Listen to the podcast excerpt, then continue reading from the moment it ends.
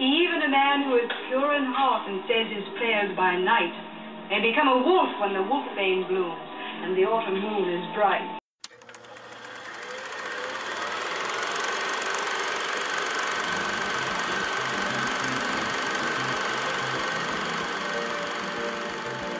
Welcome to Filmography Club. I'm Jason, and this is another Our Favorite Movies edition of Filmography Club. As a matter of fact, it's the second part of our talk about the Universal Monster movies. Today, I'm still talking to Alex Bean. This is the second part of our conversation. You know him as the author of several books, he's an educator, and as you're about to hear, he's an early film aficionado. He served as an underwriter on a number of silent and early sound film restorations for the San Francisco Silent Film Festival, and he's been fascinated with the Universal horror films since he was a little kid. And of course, we're talking about the Universal monster movies, and we're talking about the early ones in particular today. Alex and I spoke for a long while about these movies, and this episode is part two of two, and it picks up exactly where the last episode ended. So let's jump back into it. This is the second half of my conversation with Alex Bean about the Universal monster movies.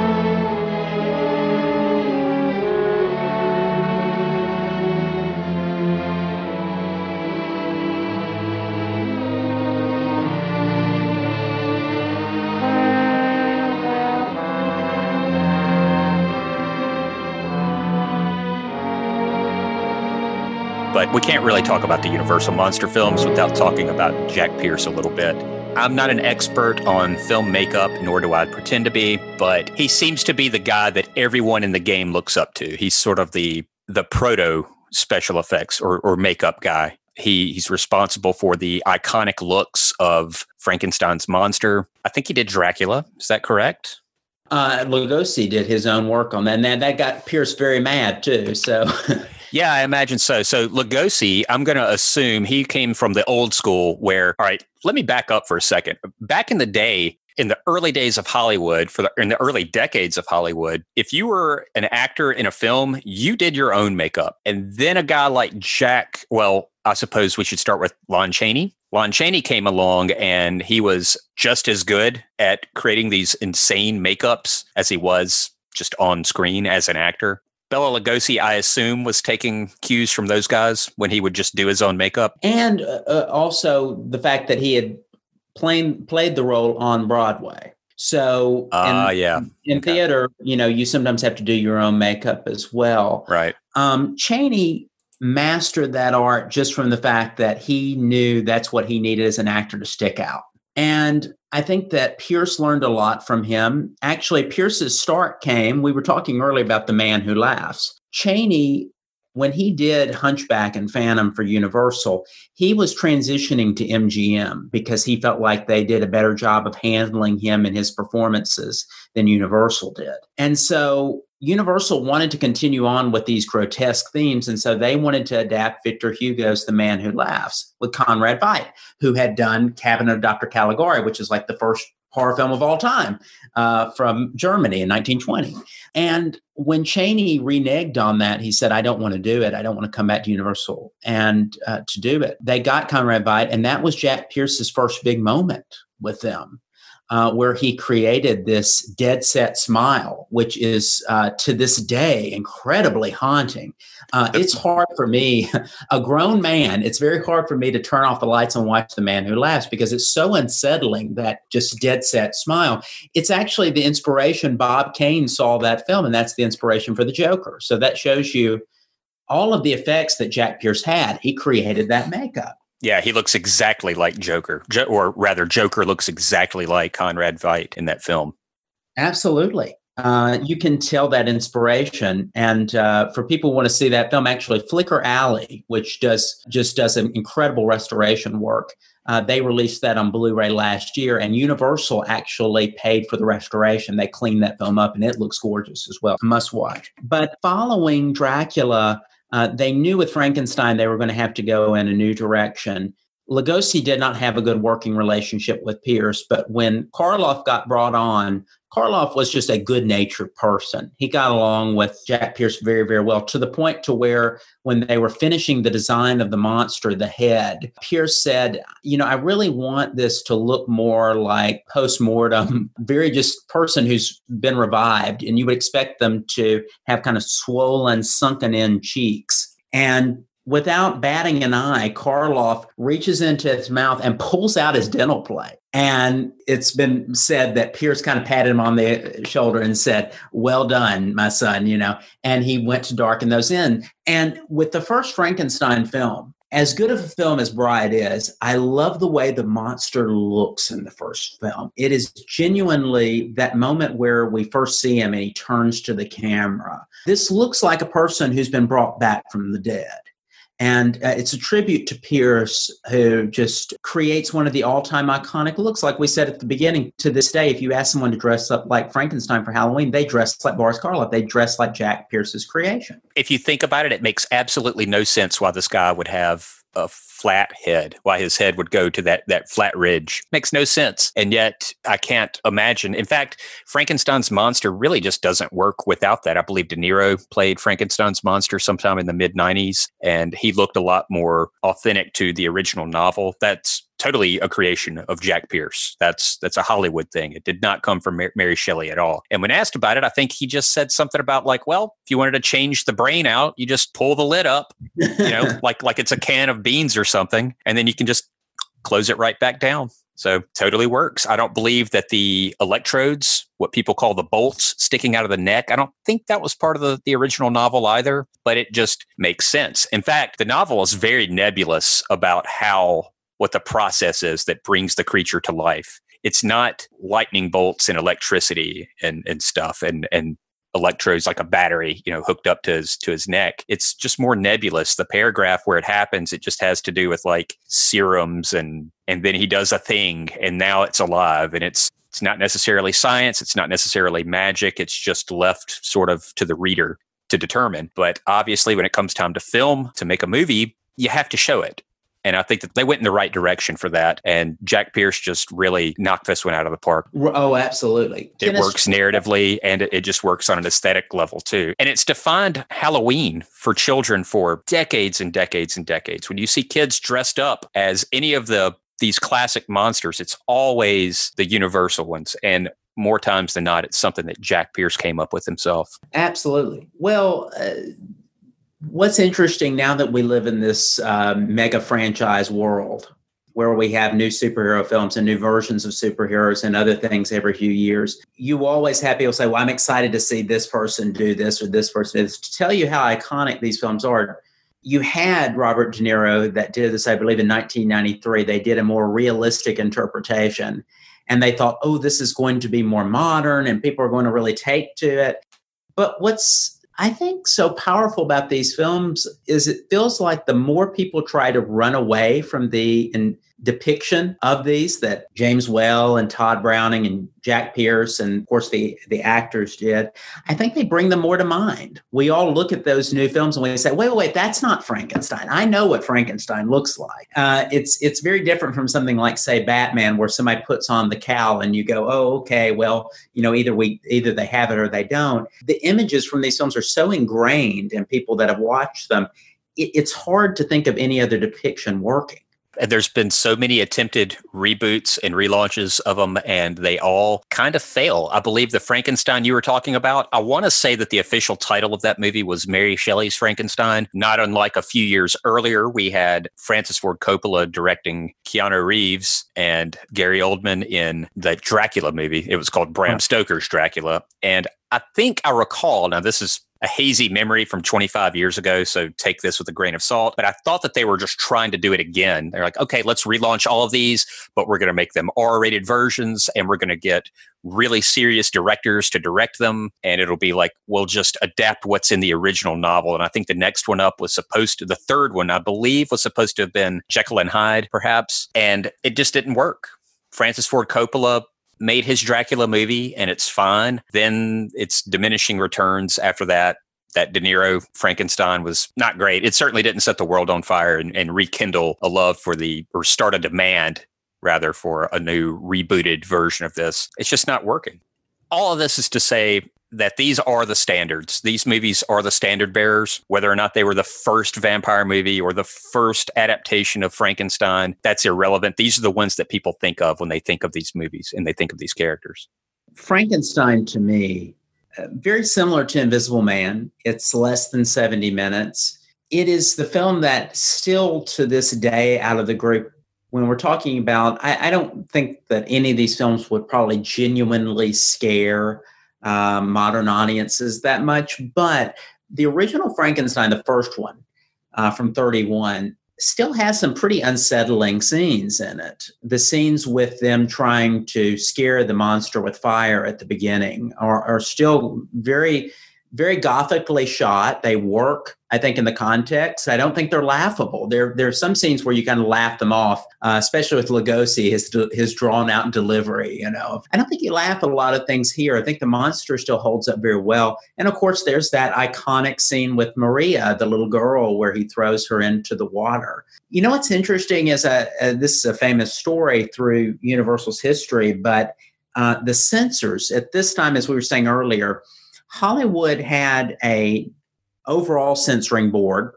in LA and New York, and then there were state censors who would cur- cut certain things. And for people who are new to these films, there's a scene in this film where the monster escapes the castle for the first time and he's going out into the countryside and comes across this little girl. And it's a touching moment where they're throwing flower petals into a lake and the monster misinterprets. He sees these flower petals floating and he thinks, well, if I throw the little girl, she'll float too. And of course, she doesn't, she drowns. There were some states that actually, when he goes to grab the little girl, they cut that scene. And then it cut right away to a scene later on where you see the father carrying her into town where she's she's drowning. And when you think about it, the censor didn't want you to see him throwing the little girl but it's much more sinister when you think of it that way because you don't know what's happened. Yeah, because then you fill in the blanks, and all you see is this father carrying a messed up corpse of his little girl through the street. And oh my God, what did he do to her? Which is right what your mind comes up with is going to be way worse than he just chucked her in the water because he thought she could float. I mean, Frankenstein, the monster in this film, is also portrayed as a very powerful being. I think in other films like The Mummy and Dracula, there's this there's this subconscious element, there's this mental element to it. But uh, Frankenstein's monster is just a very brute force figure.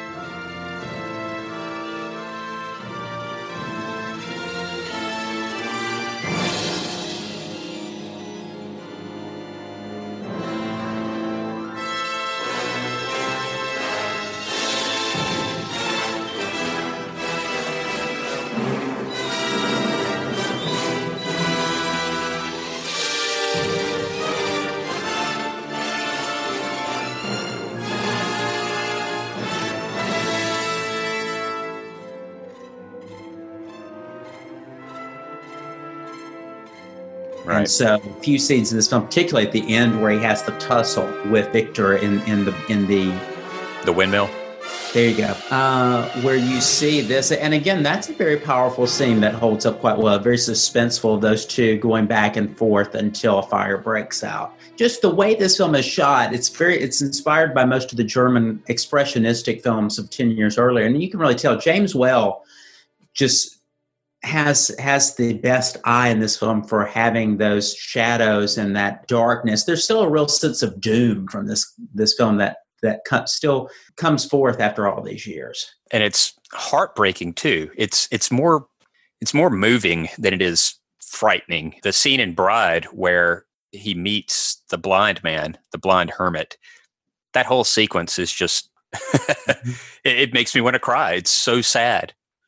Do you think, and uh, going into Bride, of course, Bride was done a few years later. I, I think this is a discussion that um, I've went back and forth on. Do you think Universal was justified in making the monster speak? Because I think there's still people bounce back and forth on that, whether it was a good thing.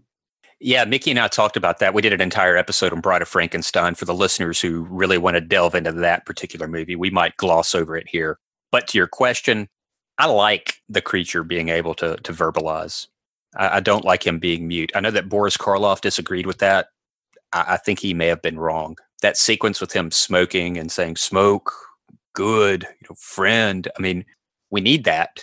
I, I need to know what this creature's thinking. I mean, Karloff does an, a wonderful job not speaking in the earlier film, but here we needed it. And at the end, when he pulls the self destruct lever that's inexplicably in the lab, we belong dead. I, I, I don't know how you could say that with your eyes. Yeah, and uh, of course there is that uh, great moment where, as he's pulling the lever, he doesn't say anything, and there's the tear, the so- the solemn soul tear sure. that, yeah. that crawls down his face. Bride is a rare sequel that is. I, I love the original film. I don't want to underscore uh, understate what a great job James Whale did with that. But with Bride of Frankenstein, James Whale really did not want to do that film. As you will find throughout a repeated theme throughout cinema history is a filmmaker will make a really great film and, and then the studio will come to him, we'll do a second one. No, I don't want to do that. I don't want to do that. But Universal basically kind of held a golden nugget in front of Whale and they said look if you'll do this we've got this great adaptation of the stage musical showboat which was similar i guess was the 30s version of hamilton it was a wildly successful broadway production back then and when Laemmle jr presented that idea to Whale Whale was just excited as all get out because Whale was a theater kid. He had become a very famous stage director in London before he came over to the US. But the Laemmle said, Hey, we've got a little favor for you. right. you do that. Can you do a sequel to Frankenstein? And Whale decided to just go out all out with this film.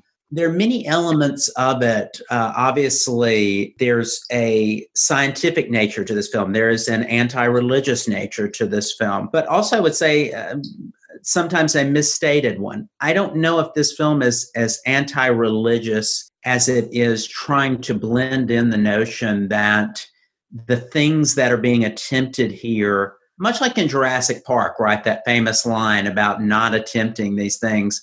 Uh, seems to be indicating to us that at that ending, this is something that naturally, scientifically, we are curious on and we should explore those things, but it's a be careful what you ask for type of tale and uh, it, it's it's very emotionally complex and just deeply rich in its theming I, I as you said you have your own episode on it and it's great i mean it's it's a film that deserves as much discussion on its own as most of these films deserve grouped together. Dr. Pretorius is a wonderful character in Bride of Frankenstein. And like you said, the, the movie got knocked for being maybe anti religious, but I wouldn't call it an anti religious film. The thing that really makes people say that is that line where he compares fairy tales to stories in the Bible. Right. It's okay to have a character who is anti or irreligious. It doesn't mean that the film that he's in is anti or irreligious. This is a character playing God. I mean, keep in mind, this is the sequel to a film where Henry Frankenstein flat out says, Now I know what it feels like to be God after he creates life for the first time. Famously edited out, by the way, big jump cut on, on TV for years. They took that line out. So they had Dr. Pretorius in the line reading when he said, Your Bible stories that was a compromise. I believe I went over this in the in the Bride of Frankenstein. It was a compromise where they made him say Bible stories, but the way he delivered that line was sneering, kind of snide. It's one thing for me to say, "Oh, you and your Bible stories." Well, that's one thing, but then to go, "Yeah, you and your Bible stories." There's a totally different implication there. Right. Uh, Ernest Thesiger and Whale were very good friends and, and had been when Whale was a stage director in London. And he brought him over. Uh, they did a film together, uh, The Old Dark House with Karloff in 1932, which is, again, a very well versed, uh, very British film, very British comedic film that it doesn't, I don't think, hold up as well, obviously, as Bride, but it's, it's a fun little film. But Ernest Thesiger in that film, um, kind of restricted just because it's a larger cast. In this film, he just let lets loose. He has a great time. You can tell that he's enjoying getting into this role.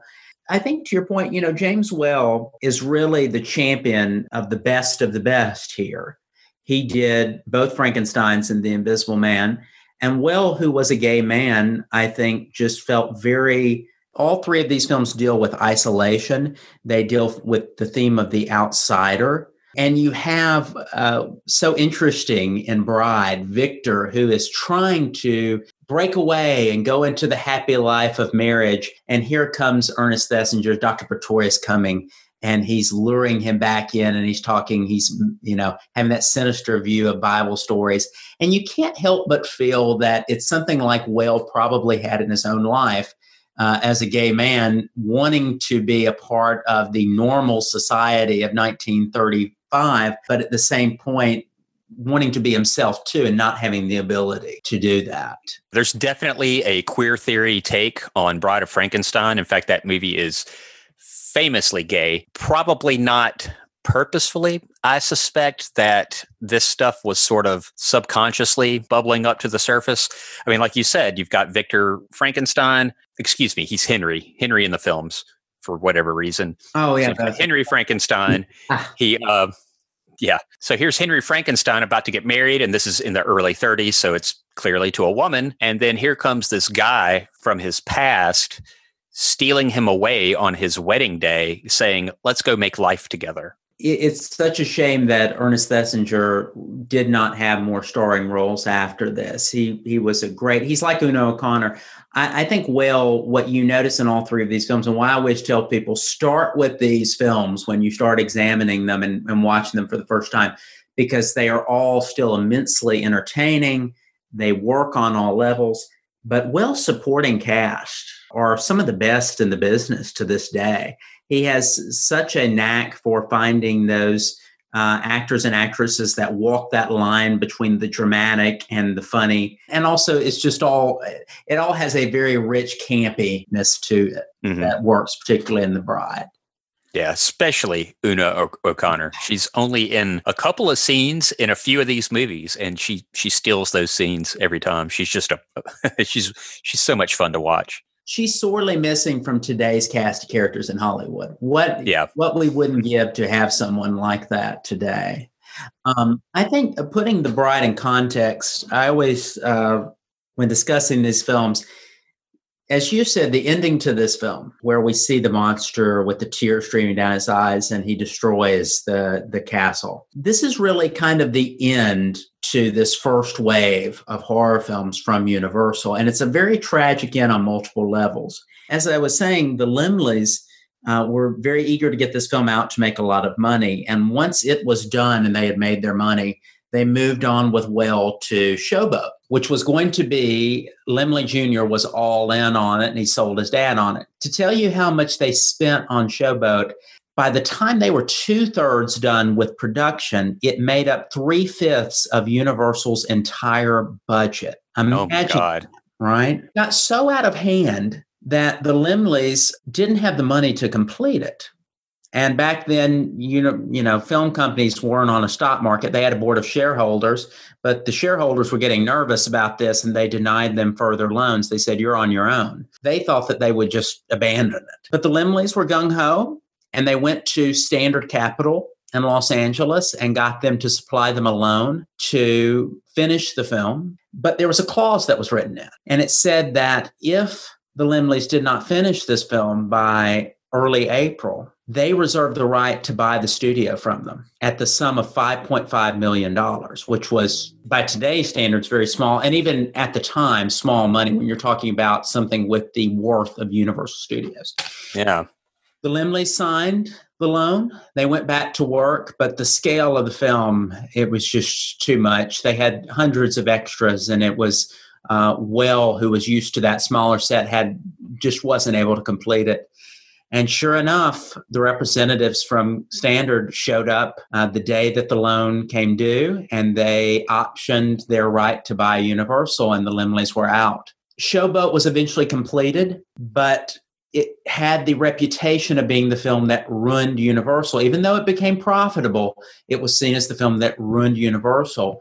Uh, and Whale never had that power over a film. Again, with the Laemmles out, Standard Capital did not take the risk on him. They didn't want to pamper him like the Laemmles did. And that was the end of that first wave. So, for folks who are looking at later films in the series, particularly the Wolfman series and, and uh, the sequels that that spawned, there's a completely different feel to them. And I'm not saying that they're bad films, but they lack the creative depth that these early ones did when the Laemmles were in control. And it's it's a sad it's a sad part to Universal history because you think about how much could have been made of these later films that is denied because the filmmakers behind them didn't have the free range that Whale and uh, the others had in this first series.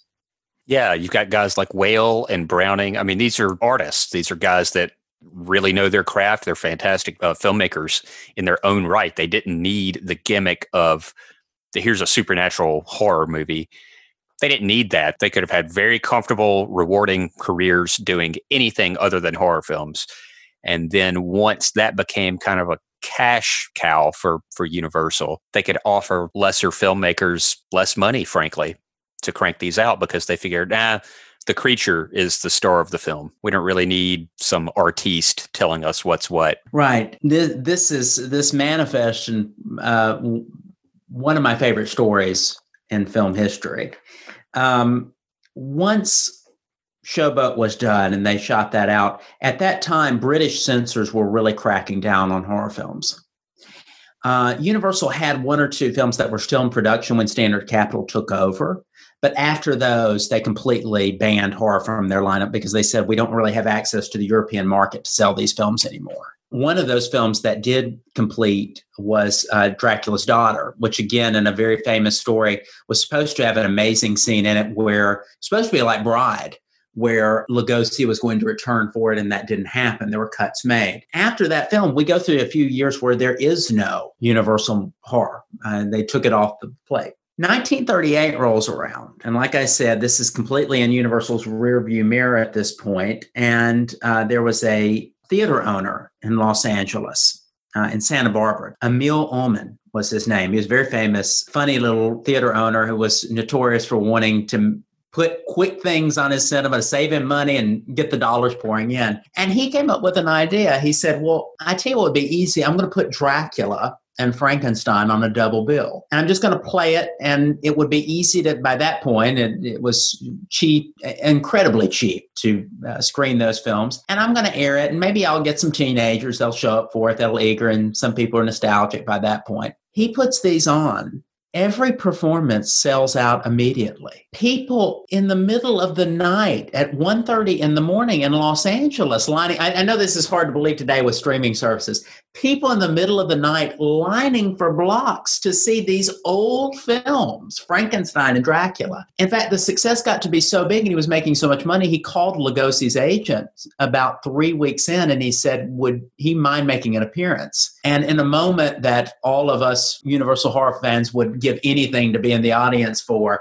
Uh, after the screening of Dracula had ended, Ullman came out and said, "Would everybody stay in their seats?" And Lugosi came out from stage right and had oh, wow. wicked win, you know, grin, and everybody stood up and just cheered. News of that got back to Universal and Standard Capital was hurting for money at that point. Universal Studios was sliding into bankruptcy. They said, okay, well, if it worked for them, let's send it out nationally. And to everybody's shock, the success that Ullman had repeated across the country. That was what would kick off this second wave of monster films because they said, oh, wait, people still love these films. And it's an amazing part of history because we would see prior to streaming, Disney, of course, would do this every few years. They would let a film out of the vault that all originates from bringing these monsters back to life uh, huh. and instituting that second wave. It's difficult for modern audiences to understand. If you wanted to watch a movie again, you had to wait for them to put it back in theaters or it would come on TV again, but it would be truncated and different, and it would just be a copy of a copy, and it's just not quite the same mm-hmm. as going and seeing it in a theater. There was certainly no streaming, and theaters were relatively small. There were fewer screens across the country, and there were no VCRs, no DVD players, no Blu-ray players, nothing like that. You couldn't just,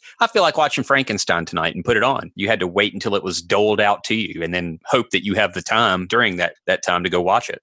Right, and of course that's what led to a lot of the cuts that you were discussing earlier. As this, uh, the code, the the uh, Hays Code got more strictly enforced starting in 1934, and uh, censors, when these films were reissued, started to make cuts. It is a blessing that um, sitting in a vault somewhere, the original cuts of these and and soundtracks of these uh, existed because we were able to reconstruct them today perfectly. But the later films certainly have, I'm not saying that they're bad, there's some really good moments. Something like uh, The Wolf Man is a very solid film. I've just always said I would define it as being more polished. There's a, uh, a feeling, it's like a shiny penny versus one that's been scruffed up, you know not to say we all like the shiny penny, but there's something about that scruffed up one. It tells more of a story, right? And uh, the later films just kind of lack that uh, those multiple layers that the Whale films pull off very well. It comes down to the director. Oftentimes, got the right director, then you've got a movie that'll stand the test of time. And what a shame that Whale was alive during that whole second wave, and you know, studio just at that point was. Uh, moving in a different direction and he was never allowed that control. But you always sit there i think about with uh, some of these later films. Oh my god what if we had james whale doing the wolfman or or a sequel another sequel to frankenstein?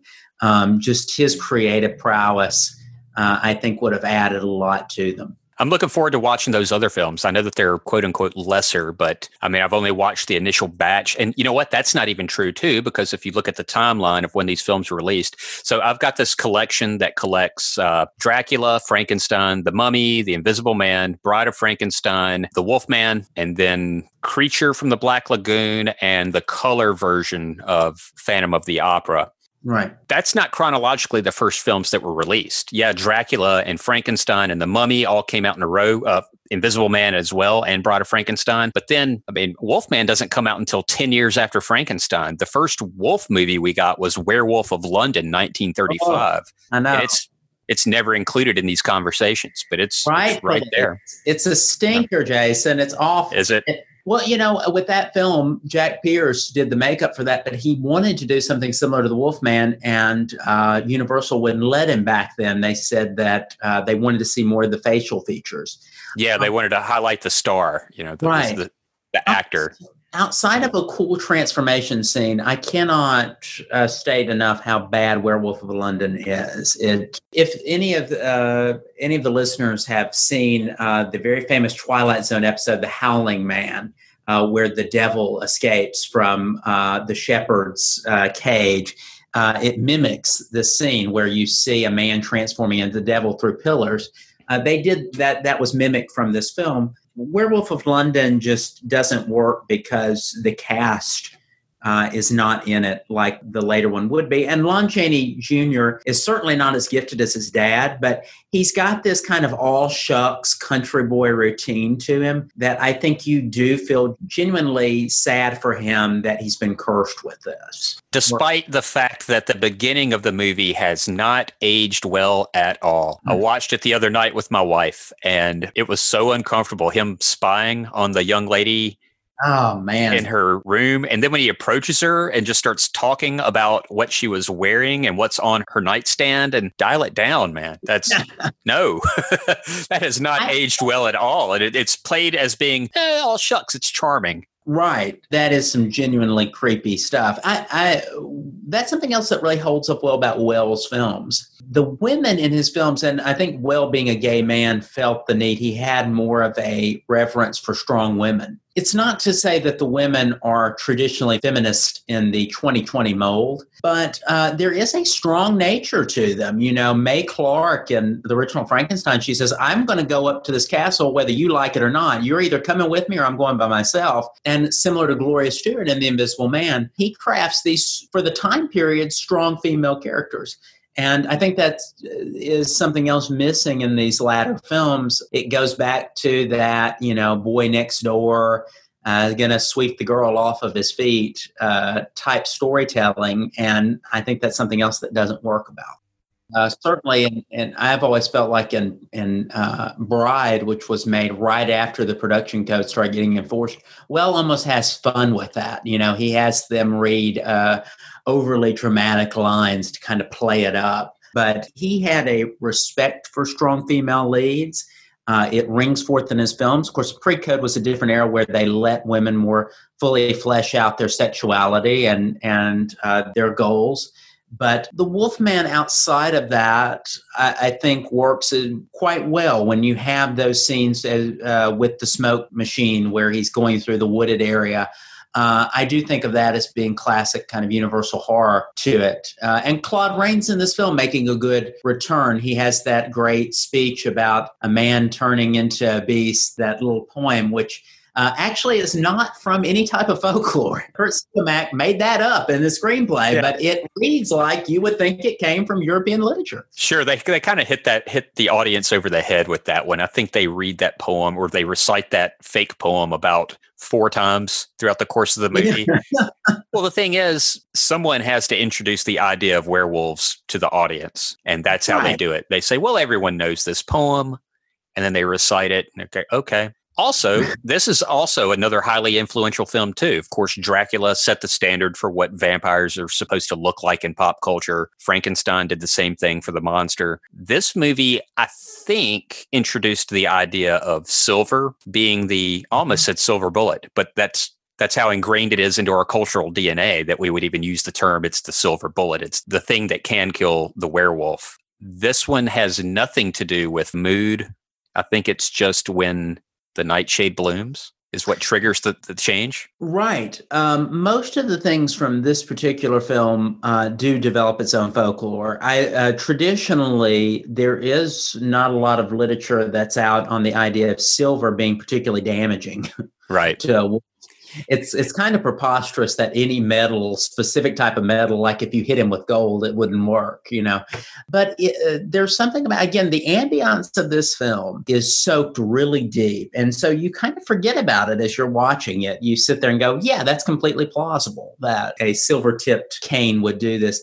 Actually, the first time that they filmed the scene towards the end where Claude Rains beats down the wolf that turns out to be his son, which again is a really good bookend to this movie. I think that storytelling technique at the end, making this full circle, the dad who doesn't believe his son and then kills him at the end is great stuff. But Rains got a little uh, over enthusiastic with the beating at the end and actually gave Chaney a black eye the first time they shot the oh, scene. Wow. They had to wait a few days. Yeah. Uh, and when you think about Rains being from the Invisible Man, actually that that model fits quite well, doesn't sure. it? That's getting a little too crazy.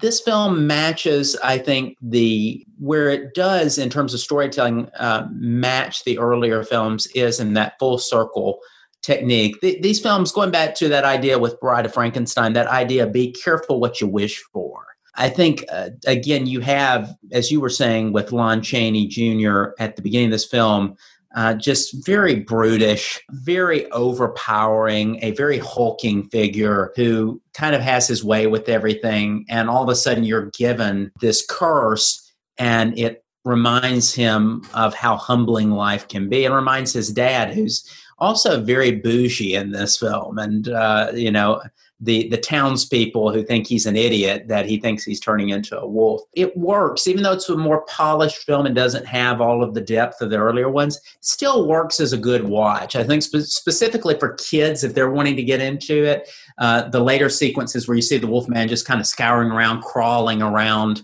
uh, the wooded area hold up very well. I actually kind of love this movie. It's not my favorite of the Universal monster movies by any means, but something about the look of it. I think it's that I think I'm just a sucker for that fog. Just the, the set design right. is just wonderful. And there's one there's one scene in particular where there's a tree with an obvious light source behind it, and it's just spilling rays of light onto the rest of the set. It's just absolutely beautiful. It sets the tone for the later films. There's a lot of, not just from Universal, but from other studios uh, that would use that fog element quite a bit in the early 40s and it works. It it creates a unique feel. It also makes it set apart some from the earlier films because uh, most of those Dracula, Frankenstein, they happen in castles. They happen in areas that have their own very good gothic atmosphere to them.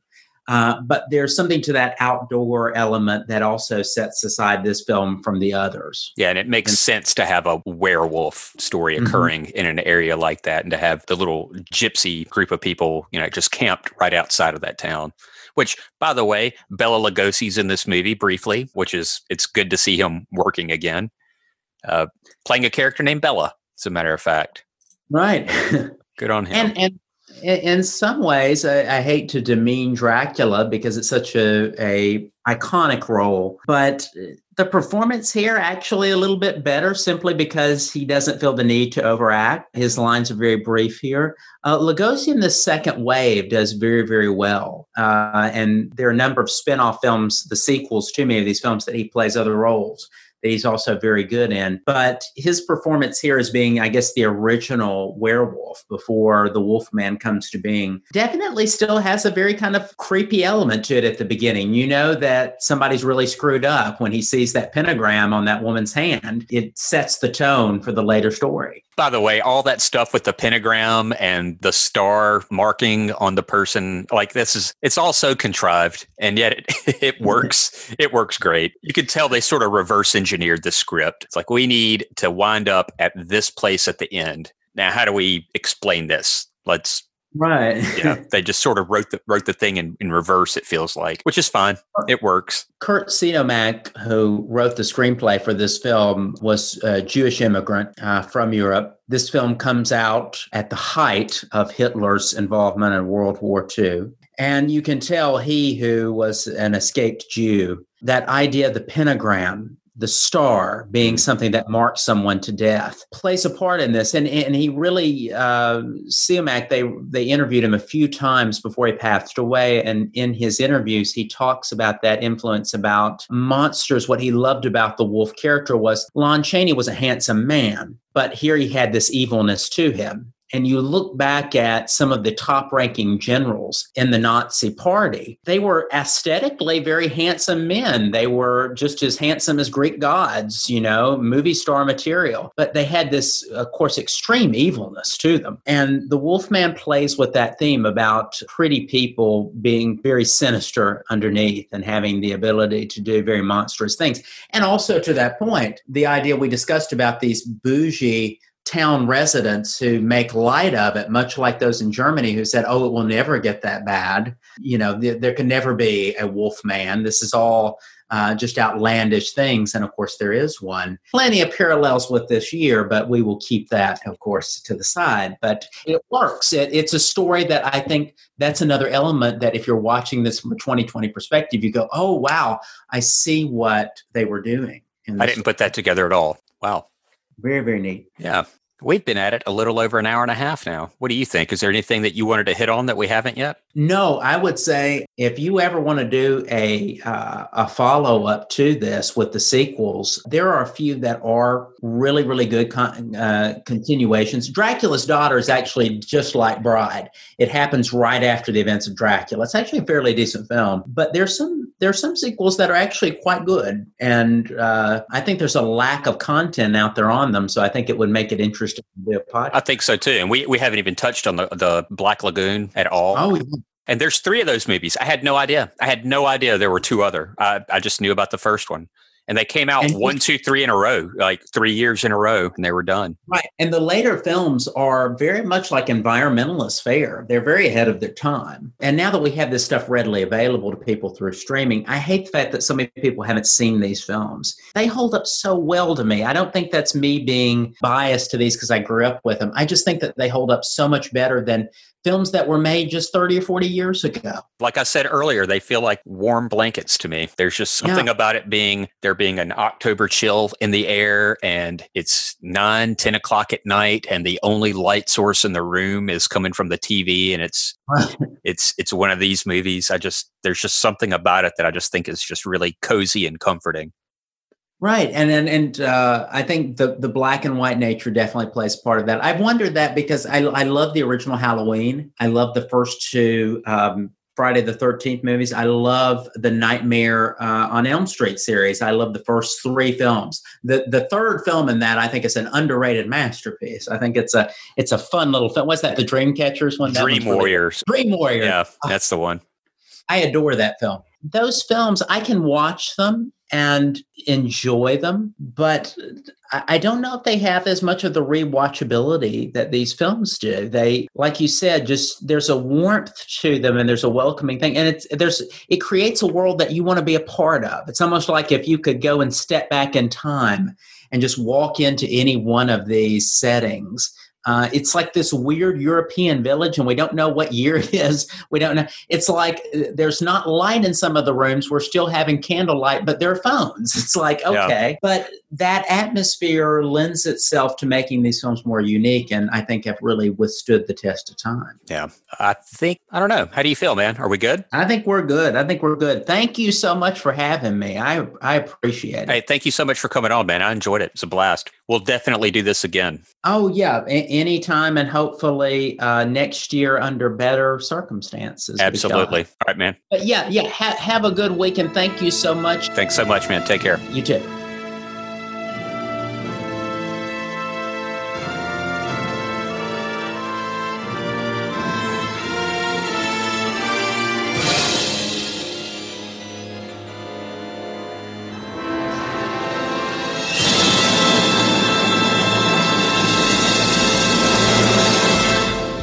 There we go. Just a friendly reminder to subscribe to the show uh, so that you never miss an episode.